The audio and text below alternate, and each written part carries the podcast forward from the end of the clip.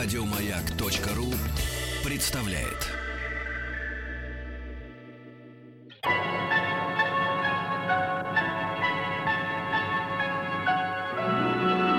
Уральские самоцветы.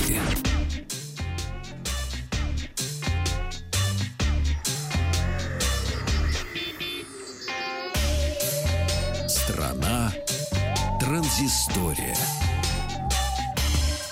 Добрый день, Павел Картаев, Ахтанг Махарадзе и наша рубрика о гаджетах, приложениях и компьютерных играх. Начнем мы сегодня с компании Lenovo, которая на мероприятии Tech World 2017 в Китае рассказала о собственном видении будущего и представила новый концепт продукты.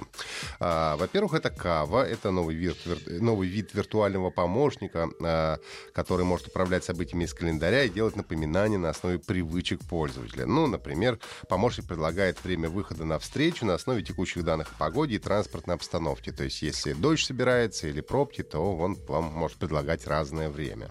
Э, Daystar — это очки дополненной реальности, которые не требуют подключения к компьютеру или смартфону.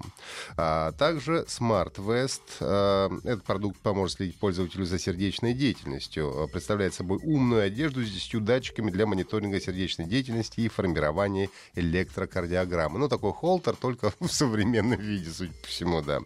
Ну, а также умная интерактивная колонка SmartCast Plus, которая распознает звуки и способна выводить изображения с элементами дополненной реальности с помощью проектора. Ну и кроме концептов, а, был представлен складной планшет Folio, который может работать в режиме планшета и смартфона. Надо отметить, что первый прототип изгибающихся гаджетов компания показала еще год назад, но только теперь продемонстрировала действительно работающий образец. Что любопытно, а, сгибается фолия экраном наружу и э, практически под любым углом. Работает устройство на андроиде и в развернутом виде. Это э, планшет 7,8 дюйма с разрешением дисплея 1920 на 3440 пикселей. А вот если согнуть его пополам, то получается смартфон с экраном 5,5 дюймов.